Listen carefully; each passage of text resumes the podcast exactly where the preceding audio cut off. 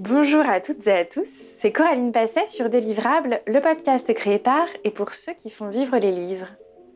C'est le deuxième épisode d'une nouvelle série d'épisodes sur l'édition en région. Pendant longtemps, j'ai essentiellement regardé du côté de l'édition en région parisienne, qui concentre la très grande majorité de l'activité éditoriale. Et depuis le début du podcast, de nombreux éditeurs installés en région sont intervenus. En littérature, avec Faubourg Marigny dans les Deux-Sèvres, en littérature pour la jeunesse avec Six citrons acides et Voce Verso du côté de Nantes, ou encore les éditions pour penser du côté de Cholet. Je vous propose d'écouter d'autres initiatives, de continuer de décentrer le regard et de parcourir différents territoires. Dans ce deuxième épisode consacré à l'édition en région, je donne la parole à Marie Marchal des éditions strasbourgeoises Gorge Bleue. Gorge Bleue, c'est une maison créée en 2019 ces trois titres par an, portés par la volonté d'aller vers des aventures collectives et universelles. Pour les fidèles auditoristes du podcast, vous vous souvenez peut-être de Gorge Bleue car Margot en a parlé à la fin de l'épisode 35, après avoir présenté le projet de librairie itinérant dans la Creuse, La Limousine.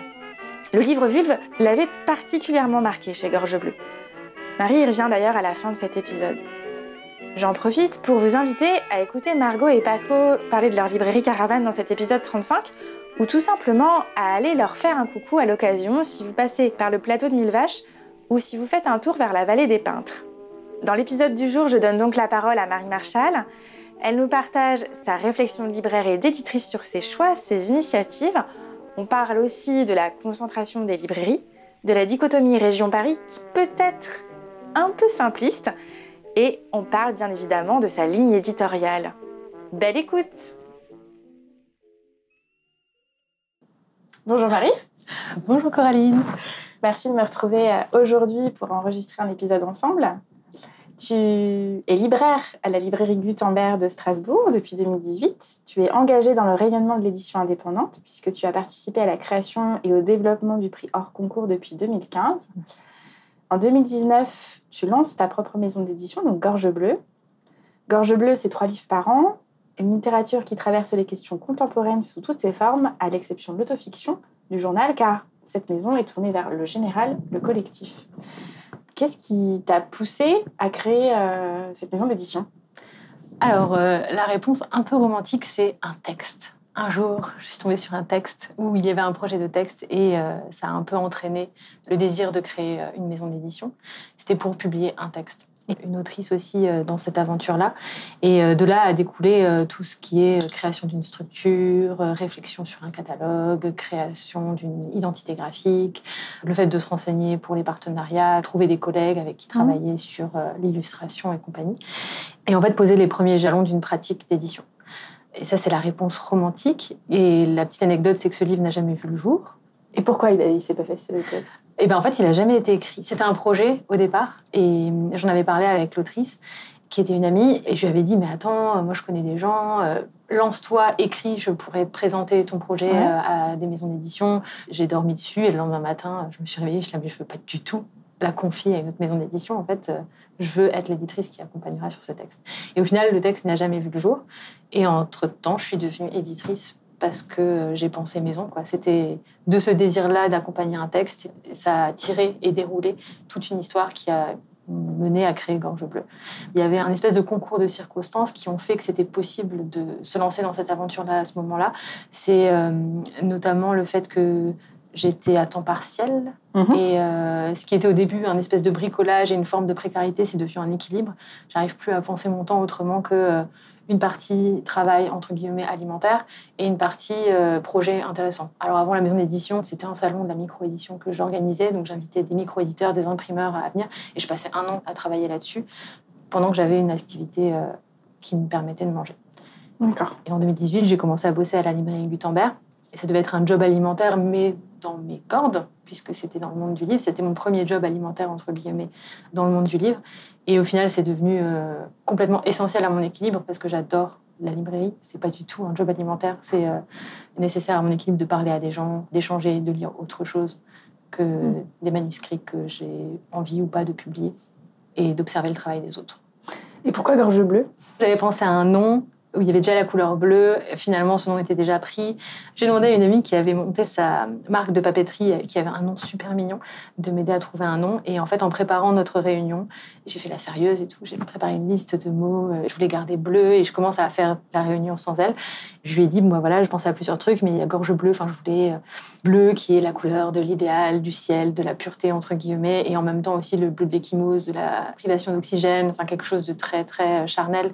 Je voulais quelque chose euh, d'opposé euh, à cette couleur et il y avait gorge qui m'est restée complètement dans la tête. J'ai pas pu me l'enlever et je trouvais que gorge bleue sonnait bien.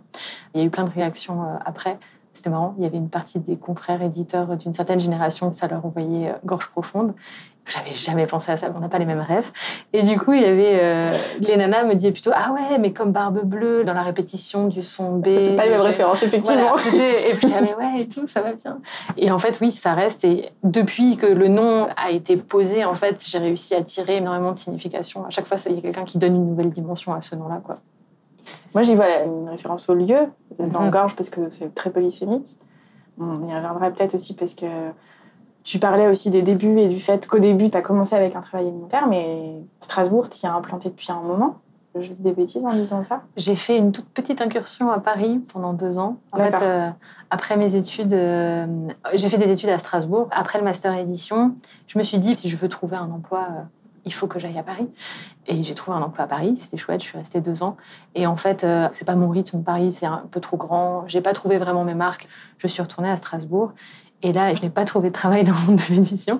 Donc j'ai bricolé. Je me suis créé un statut d'auto-entrepreneur. J'ai euh, commencé à faire des corrections, des relectures sur maquette, de l'accompagnement éditorial. Après, j'ai fait pionne pour manger aussi. Après, j'ai bossé dans une boutique pendant deux ans. C'était génial. Le conseil client, mais je l'ai appris dans une boutique de fringues où euh, je complimentais les gens sur leur choix. C'est vraiment comme jouer à la marchande, c'est vraiment très agréable et quand les gens sont contents, c'est super. Mm. Et en fait, après, j'ai repris contact avec euh, Françoise, ma patronne actuelle. Elle déteste le mot de patronne. C'est pour ça que tu l'utilises Exactement. Non, c'est pas pour l'embêter seulement. Je trouve que responsable ou gérante, c'est un vocabulaire qui lui rend pas justice. Quoi. En fait, euh, c'est une femme absolument fantastique. Donc, je dis patronne. Donc, Françoise, je suis allée la revoir. J'avais fait mon stage euh, court pendant mon master édition chez elle. Donc, je prenais des nouvelles régulièrement et tout. Et puis, à un moment, on va boire un café et elle me dit qu'elle est en phase d'embauche. Et là, je me dis, OK, j'ai un job alimentaire où je bosse avec des copines dans une boutique à vendre des choses très, très mignonnes à des gens trop sympas. Mais là, j'ai l'opportunité peut-être de changer euh, et d'aller vers quelque chose qui est plus dans mon cœur de métier et de pas juste faire des projets passionnants euh, à côté euh, sur mon temps libre, pas rémunéré évidemment, mais pouvoir ouais, mettre mon pied dans la porte et dire, OK, j'ai un job rémunéré dans le secteur. Donc, j'ai candidaté, j'ai été prise. C'est une ancienne RH, donc il y a eu tout un process d'embauche. J'étais d'autant plus contente d'avoir été prise. Et j'ai commencé à bosser là-bas. Et elle ne pouvait pas me prendre en plus qu'un temps partiel.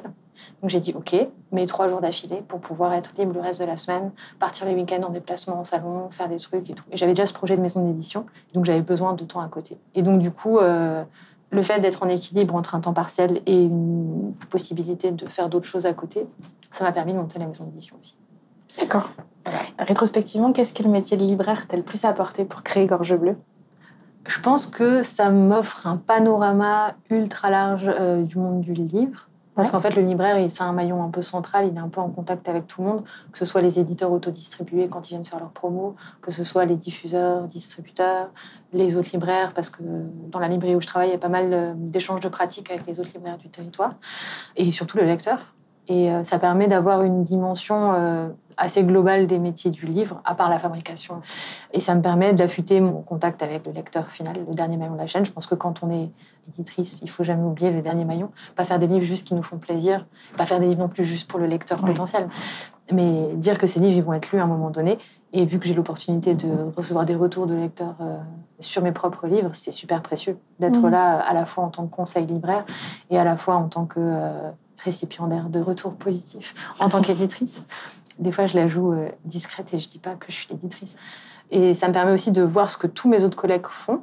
Ça, c'est super chouette. Donc, euh, pouvoir euh, repérer certaines pratiques en termes de promotion, notamment parce que la librairie permet aussi de voir les lacunes qu'on a par rapport à d'autres confrères ou consoeurs qui font le métier autrement, qui sont plus efficaces dans leur rapport avec les libraires et tout. Et ça, c'est quelque chose, oui, qui m'aide beaucoup. Enfin, j'ai pu repérer quelles étaient mes lacunes et avoir des retours d'autres professionnels proches de moi, quoi. Et en même temps, euh, tous les livres ne se vendent pas en librairie. Oui, tout le monde ne pousse pas la porte d'une librairie. Il y a euh, des contraintes géographiques, socioculturelles euh, qui font que voilà, tout le monde n'achète pas des livres en librairie. La vente en ligne permet d'acheter chez soi et les réseaux sociaux permettent de voir des prescriptions qui viennent d'ailleurs que la presse, la télé et les choses un peu plus traditionnelles. En fait, le, le monde de la diffusion du livre est en train d'exploser. Enfin, il y a des nouveaux médiums qui se mettent en mmh. place. Je pense à TikTok l'année dernière en librairie Moi, j'ai commencé à lire un livre qui s'appelait euh, Circé de Madeleine Miller, parce que dans plein de podcasts, j'entendais dire ce livre est génial, il faut le lire. Je le lis, je suis trop contente, je me dis je vais le rendre en librairie, c'est trop bien. Et ce livre se vend, mais par pelleté. Et je dis, mais c'est pas moi qui le conseille. Là, il y a des gens qui viennent que j'ai jamais vus et des jeunes qui commencent à venir acheter ce bouquin. Et c'était TikTok. Moi, je n'en savais rien parce que je n'ai pas TikTok. Et donc, du coup, euh, c'est une de mes anciennes stagiaires qui est venue me voir qui fait ah, mais oui, celui-là, je l'ai vu sur TikTok. Le pouvoir prescripteur, quoi. Et on est hors euh, journaliste culturel, on est hors émission culturelle, on est hors 4 euh, par 3 dans le métro on est sur un autre médium. Et je pense qu'on ne s'y trompe pas. Il y a plein de maisons d'édition qui se sont saisies de ça comme une potentialité commerciale euh, dingo, quoi. Enfin, c'est super. Après, je pense que ce qui marche le mieux, c'est quand même quand c'est organique. Là, ce qui s'était passé avec Circe et puis le chant d'Achille de Madeleine Miller, c'était purement organique. Et euh, je trouvais ça très beau que des gens se saisissent d'un outil de communication qu'est le réseau social pour faire une histoire éditoriale complètement folle, quoi. Et donc, il y a ça. C'est des gens qui vont du coup être amenés en librairie pour acheter le livre ou qui vont commander en ligne. Enfin, c'est selon. Moi, j'ai vu ceux qui sont venus en librairie puisque j'y étais aussi à ce moment-là. Mais je pense que le livre, c'est un vecteur d'idées. Et la création artistique, elle ne peut pas être qu'en librairie. Il faut qu'elle circule ailleurs. Il faut que ça soit décloisonné et que ça aille à d'autres endroits. Donc, euh, il y a les salons. Les salons, c'est de la vente directe. Après, ça s'adresse aussi à un public qui sait qu'il va venir acheter du livre. C'est pas pareil qu'en librairie parce qu'il y a quelque chose de mm. peut-être plus festif, plus d'ordre de la foire ou euh, de la sortie mm. du dimanche, quelque chose comme ça. Donc euh, déjà, c'est un premier élargissement. Moi, je vends en ligne aussi, donc euh, j'ai ma propre boutique et tout. je reçois mes commandes.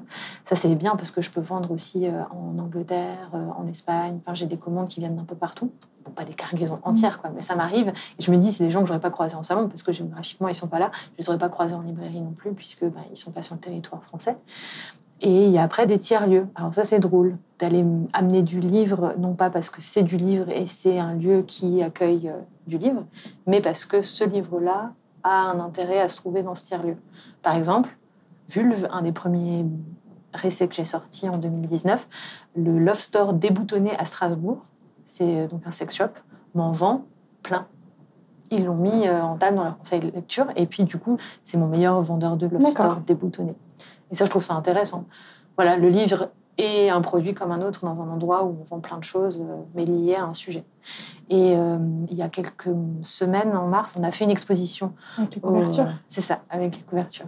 On avait mis tous les livres en vitrine. Donc ça se passait à Besançon, à l'atelier Galerie Les Deux Portes. C'est un artist run space. Ça veut dire que c'est un atelier qui a un espace d'expo et l'espace d'expo, toute une programmation est pensée par les artistes qui ont leur atelier. Et donc, du coup, ils décident de présenter le travail de confrères, consoeurs, artistes. Des fois, ils organisent des petites soirées euh, avec des mini-expos de deux semaines. Euh, et du coup, on a fait quelque chose avec Gorge Bleue parce qu'une des artistes de l'atelier, c'est ma graphiste. Et du coup, l'idée, c'était non pas de montrer leur travail, qui est un travail de commande vraiment. Enfin, les illustratrices, je leur envoie le texte, mm. ils s'en saisissent, ils sont carte blanche et ils me proposent une illustration. Mais c'est du travail de commande. Mais de montrer leur travail euh, de recherche artistique. Donc, j'ai demandé à chaque artistes avec qui j'avais collaboré de me donner une œuvre. C'était une ouverture vers leur univers. Pas juste montrer en plus grand euh, les originaux, des couvertures, j'adore, mais qui est du travail de commande, et utiliser le lieu, la soirée et l'exposition pour dire, OK, ces personnes-là travaillent avec moi sur les bouquins, mais elles ont une activité ailleurs de création d'images. Chaque euh, artiste avait proposé une œuvre originale à accrocher sur le mur. Et ça donnait euh, naissance à un jeu où je demandais aux gens associer la couverture à l'artiste. Moi, j'avais invité deux autoristes à venir faire une présentation de leur bouquin. Et on a eu 70 personnes. Dans les petites librairies où je travaille, c'est impossible d'avoir 70 personnes. C'est des gens qui ont l'habitude de venir au vernissage et qui ne s'attendaient pas du tout à avoir du livre. Et les gens étaient assis par terre, ils écoutaient. Et, euh, au début, c'était bon, on boit une bière, on s'en va. Et au final, ils sont restés pendant toute la soirée et euh, ils étaient trop contents. Parce que du coup, vous avez fait un pont entre euh, ces univers graphiques, les couvertures et les livres derrière c'était trop bien parce que c'était à la fois l'occasion pour euh, Madeleine de présenter son second roman, qui était une nouveauté à l'époque, enfin janvier, euh, et là on est en mars, et à la fois pour Mathilde Hugues, qui a sorti en Ardennes en 2020 C'était la première fois en mars 2022 qu'elle avait l'occasion de parler en public de son bouquin. Parce qu'on a sorti son roman euh, en novembre 2020, pendant le deuxième confinement. On n'a pas fait de soirée de lancement, on n'a pas fait de salon, il n'y avait plus de salon. Voilà, plus d'opportunité de parler publiquement des bouquins. Et là, on s'est affranchi de la nouveauté. On s'est dit, bah écoute, t'es dans les parages, viens, fais une soirée et euh, tu viens à la soirée et puis on, parle de ton bouquin. Donc on a eu des lectures, il y a eu des échanges et je leur ai demandé à chacun, chacune, quelle était leur expérience par rapport au fait de se faire illustrer son texte, comment ils ont reçu l'image. Enfin, c'est pas un texte illustré vraiment, mais c'est une image qui est l'emballage du texte un petit peu. Et euh, j'ai demandé à Caroline, ma graphiste, mais qui me fait aussi des couvertures, de nous parler de son approche par rapport au texte quand elle reçoit un texte, comment elle fait une image de couverture. D'accord. Et c'était super intéressant de à la fois visibiliser, mettre en valeur des textes, comme celui de Mathilde, qui n'a pas eu les projecteurs qu'elle méritait, mais euh, à la fois aussi de mettre en lumière le fait qu'un livre, c'est certains textes, mais c'est un objet. Et cet objet, il y a des gens qui y travaillent en dehors de ce qu'il y a à l'intérieur, et de mettre en lumière un peu la diversité des gens qui travaillent dedans. Tu parles de vraiment tous les acteurs de la création. Mm. Les actions dont tu parles depuis tout à l'heure, tu parlais euh, du sex shop, euh, tu parles de cette exposition, c'est quand même un ancrage local. Mm-hmm. Et en même temps, euh, Gorge Bleue n'est pas une maison régionaliste. Pour toi, quelle question ça pose en fait? À la fois bah, réussir à être présent euh, sur son territoire et puis en même temps euh, trouver des solutions pour être présent sur le territoire national. Mon mémoire de recherche pour le master, au début, ça devait être hors les murs. L'édition en région contre l'édition à Paris. Et au final, j'ai fini par faire un mémoire sur l'édition indépendante parce que un super éditeur avec qui j'avais beaucoup échangé et qui m'a appris beaucoup de choses et tout ça. Il m'a dit, bah, en fait, c'est juste pas les mêmes métiers. Enfin, c'est des questions d'échelle, c'est des trucs. Mm. Et puis, lui, voyait moins une opposition entre les éditeurs en région, les éditeurs à Paris, que les éditeurs indépendants et les grosses maisons d'édition. C'est important que tu le dises parce que parce que c'est à la fois très tentant de faire cette opposition, mm. en même temps, elle est vite stérile. C'est vrai que le travail est à Paris, parce que les structures qui embauchent et qui ont de la masse salariale, elles sont à Paris. Moi, quand je suis retournée en Alsace, j'ai pas trouvé de travail, mais là, j'essaye de créer un travail avec Gorge Bleue. L'idée, c'est de me salarier à un moment donné euh, et de mm. pouvoir euh, vivre de ça. Je pense qu'en région, c'est peut-être plus possible. Il y a des avantages et des inconvénients. Mm-hmm. Les inconvénients, c'est que euh, bah, il y a une centralisation de la librairie énorme à Paris. Si je veux toucher plus d'une centaine de libraires dans mon territoire autour de moi, il va falloir que je prenne la voiture à un moment donné. Alors que Paris, des centaines de librairies, il y en a à Paris. Mais après, une des lacunes que j'ai remarquées chez moi. Je pense que c'est un des handicaps du fait d'être libraire. J'ai du mal à mettre la bonne casquette au bon moment. Et je vais anticiper ce que le libraire pensait de ce que je suis en train de lui dire au moment où je suis en train de lui dire. Et ça fait un peu des courts-circuits dans ma tête. Il suffit qu'il y ait une ombre qui passe et je me dis oh là là, il pense que je suis en train de lui vendre des livres de nuit alors qu'ils sont trop bien. Je pense que c'est beaucoup plus facile de se lancer en région dans le sens où euh, justement on peut avoir des interlocuteurs régionaux qui sont pas bombardés par cette concentration-là et justement, tu parles des interlocuteurs en région. Mhm. Qu'est-ce que ça t'a permis, toi? Là, tu peux prendre les deux casquettes, libraire et, et éditrice. Euh. Alors, en librairie, je les vois pas beaucoup. Comme c'est pas moi la patronne. Euh... non, toujours au euh. du coup, c'est pas moi qui suis en relation directe avec les institutions. Mais pour la maison d'édition, au départ, j'avais pas fait appel à eux vraiment. J'étais vraiment dans une espèce d'expérimentation euh, en termes de financement. Donc, j'ai demandé de l'aide à la région et à la DRAC. On a un un fonds de soutien régional au livre qui est copiloté par la DRAC Grand Est, donc euh, l'antenne étatique du ministère de la Culture en Grand Est, et copiloté avec le volet culture de la région. Grand Est. Mhm. Et donc, quand on fait une demande d'aide euh, pour l'édition indépendante, on s'adresse à ces deux euh, organismes-là en parallèle. Donc ça, c'est un fonctionnement très spécifique à l'Est Je sais pas. En fait, on a une histoire de centres régionaux du livre qui est un peu chahuté. On n'en a pas eu pendant très longtemps et en 2013-2014, ils ont signé des accords pour la Confédération de l'illustration et du livre. Parce a un gros vivier d'illustration avec la Haute École des Arts du Rhin. Il y a beaucoup, beaucoup de gens qui font de l'illu à Strasbourg.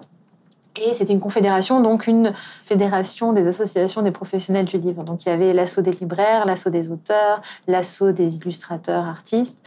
Il y avait l'assaut des éditeurs et il y avait l'assaut des bibliothécaires tous les gens qui travaillent dans le livre. Et l'idée, c'était de copiloter ensemble, avoir une chargée de mission qui était vraiment plus euh, réactive et active sur plein de sujets, et surtout piloter ensemble à l'échelle de la région, entre tous les professionnels, en bonne intelligence, des projets, quoi.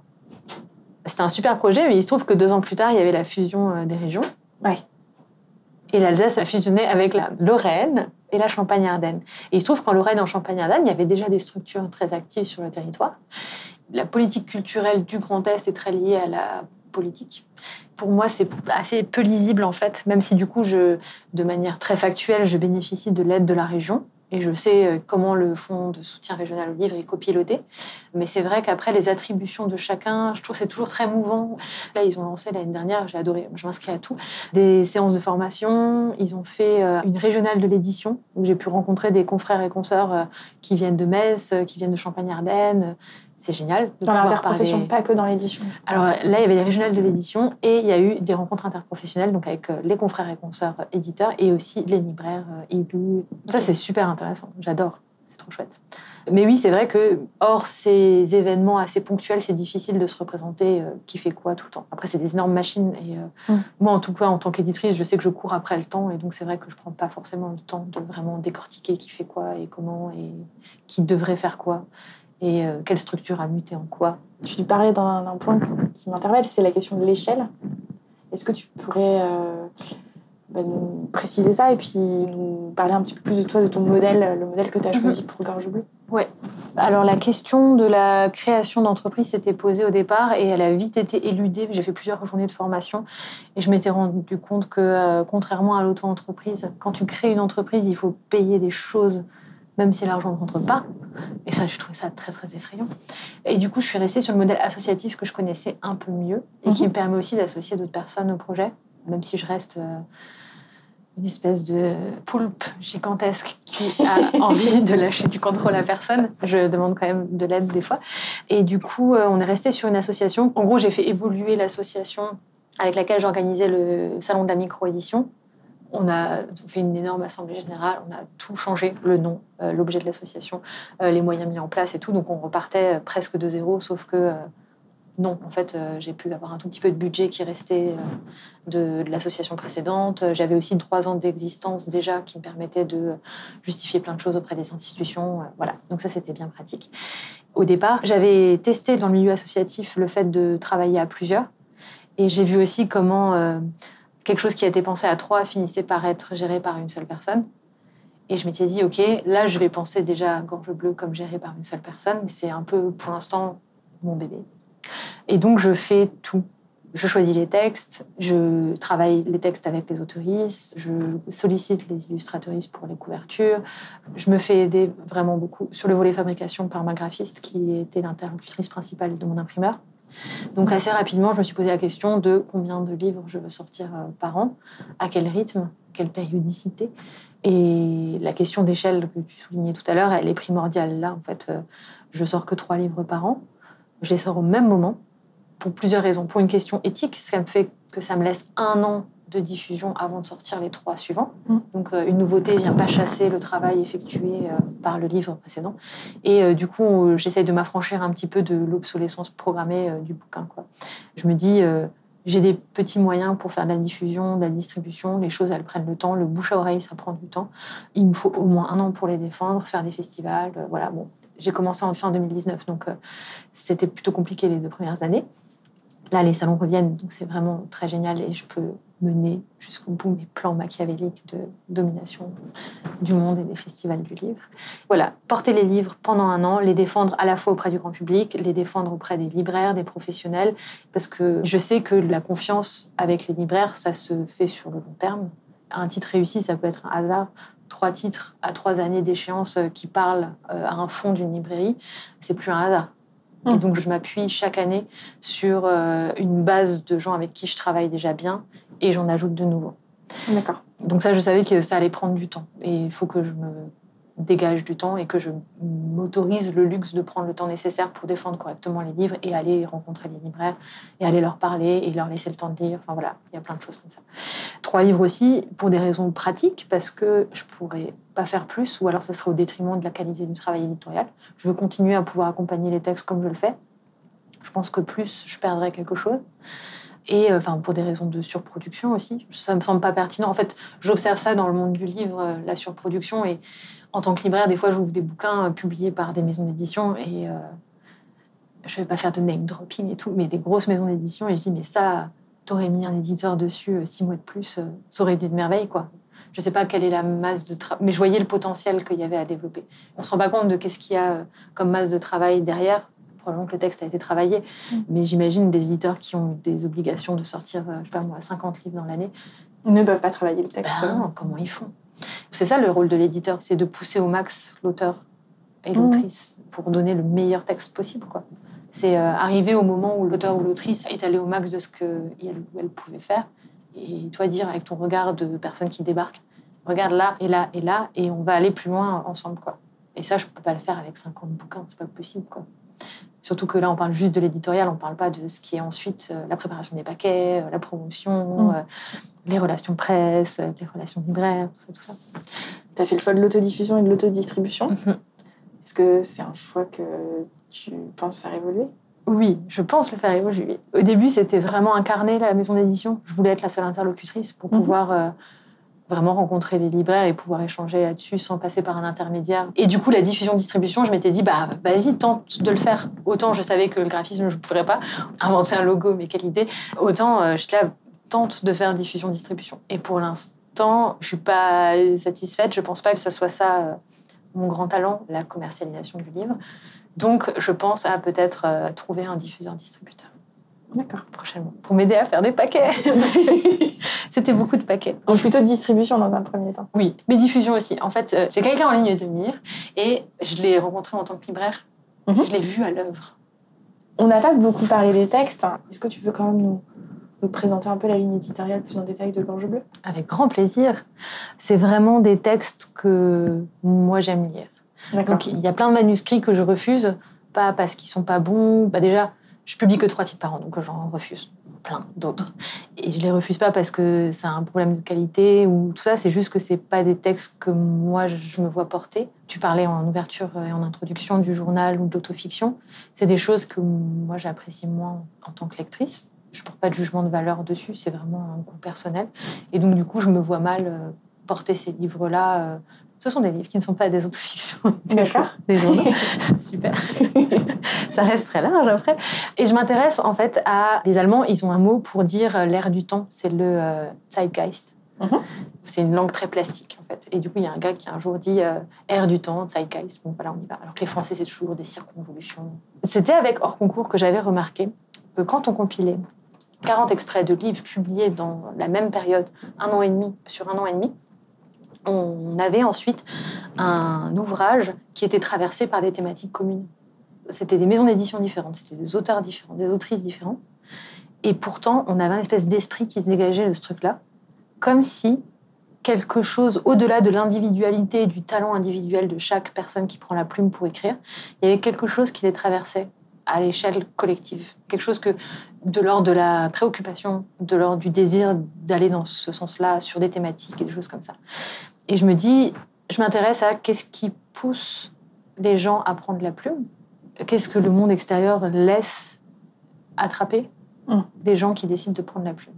Du coup, c'est des ouvrages qui sont euh, traversés par des problématiques euh, sociales, euh, Un peu universel. universelles, oui. Je veux que ça puisse parler à d'autres personnes. Alors, pas universel en mode tout le monde doit vivre la même chose, tout le monde doit ressentir la même chose, mais on vit tous dans le même monde, en fait, et donc, Mm. du coup, on peut entendre, reconnaître euh, ces problématiques qui traversent les œuvres. Et du coup, je voulais que ça puisse prendre différentes formes. Donc, je suis pas une maison d'édition qui fait que du roman. Je m'intéresse à beaucoup de formes différentes. Et je Mhm. pense que selon l'individualité de l'artiste qui décide de se saisir de l'air du temps pour coucher des choses sur le papier, eh ben, plusieurs formes sont possibles. Donc, il y a des essais, il y a des Tu parlais de romans. Vulve. C'est un essai. Oui, c'est la première année, euh, j'avais publié deux essais, c'était Vulve et Au nom de la démocratie. Au nom de la démocratie, c'est un ouvrage sur euh, les gilets jaunes, assez pointu, dans lequel j'ai appris énormément de choses. C'est Marie qui l'a porté et qui était euh, doctorante en philosophie du droit, qui avait fait une thèse sur Robespierre et Condorcet et euh, qui s'intéresse à l'histoire de la Constitution. En même temps, elle a été super active dans les mouvements des Gilets jaunes. Elle assistait à beaucoup de réunions avec le NPA. Et euh, elle voyait que ce mot de démocratie revenait tout le temps. On veut un environnement plus démocratique, on veut des fonctionnements plus démocratiques et tout. Et elle, vu qu'elle a passé euh, vraiment beaucoup d'heures, des semaines, des mois à travailler sur la naissance de la Constitution, elle a un peu croisé son expérience des Gilets jaunes, des nouvelles expérimentations que proposaient les Gilets jaunes, avec l'histoire constitutionnelle française, ce que Robespierre et Condorcet avaient essayé de mettre en place avant qu'on ait la première constitution, parce que c'est des juristes, les deux. Et du coup, je trouvais ça fascinant. C'était trop intéressant, ça me parlait beaucoup. J'y connais absolument rien en droit, en histoire du droit, en philosophie du droit même le fonctionnement du pays, je comprends pas toujours tout. Et là, j'ai appris énormément de trucs. Moi, je parlais de, quelque chose d'un peu universel, mais euh, on en revient aussi au croisement de quelque chose d'historique. Euh, la première constitution est très contemporain avec les Gilets jaunes. en Ardennes, c'est pareil, on retrouve euh, de l'intime et du général. Il y a toujours un peu ce double focal, j'ai l'impression. Ce mélange-là, oui. Vulve, je ne l'ai pas lu. Oui. C'est ce qu'on en a dit aussi. Vulve, il y a des, regards très très différents les uns des autres. c'est plusieurs auteurs. Hein. Alors, c'est Alexia Tamesilia qui anime des ateliers euh, d'écriture féministe, mhm. langue de lutte à Paris. Et euh, elle avait un projet de bouquin et elle a mené des groupes de parole, une vingtaine de groupes de parole avec euh, plein de personnes à vulve. Et c'était des échanges, donc les gens étaient au courant hein, que c'était enregistré et tout. Et elle a tout compilé et ça lui a donné un, espèce de texte. Bon, déjà, elle fait croiser des voix de gens qui se sont jamais rencontrés. C'est tout anonymisé et c'est un énorme dialogue qui se déroule sur différents sujets. Donc, c'est euh, la vulve en tant qu'organe anatomique, la vulve en tant qu'organe de la reproduction ou le choix de ne pas se reproduire, et la vulve en tant qu'organe du plaisir. D'accord. Et ce qui est vraiment génial dans celui-là, c'est qu'il n'y a pas de bon rapport à son propre corps. On ne dit pas il faut qu'on se sente comme ça par rapport à sa vulve. On voit que les personnes ne sont pas d'accord. Et c'est pas grave parce que c'est dans le respect et euh, il y a différents rapports au corps qui se côtoient mm. et qui se côtoient de manière euh, pacifique et même euh, très très bienveillante et plutôt drôle. Enfin voilà. Bah, merci beaucoup. Merci. Cet épisode touche à sa fin. J'espère qu'il vous a plu. Il a été monté par Thibaut Focard du studio Le Son de l'encre. N'hésitez pas à partager le podcast autour de vous si vous pensez à des personnes auxquelles il pourrait être utile. Je vous dis à jeudi prochain pour un nouvel épisode. Merci pour votre fidélité et à la semaine prochaine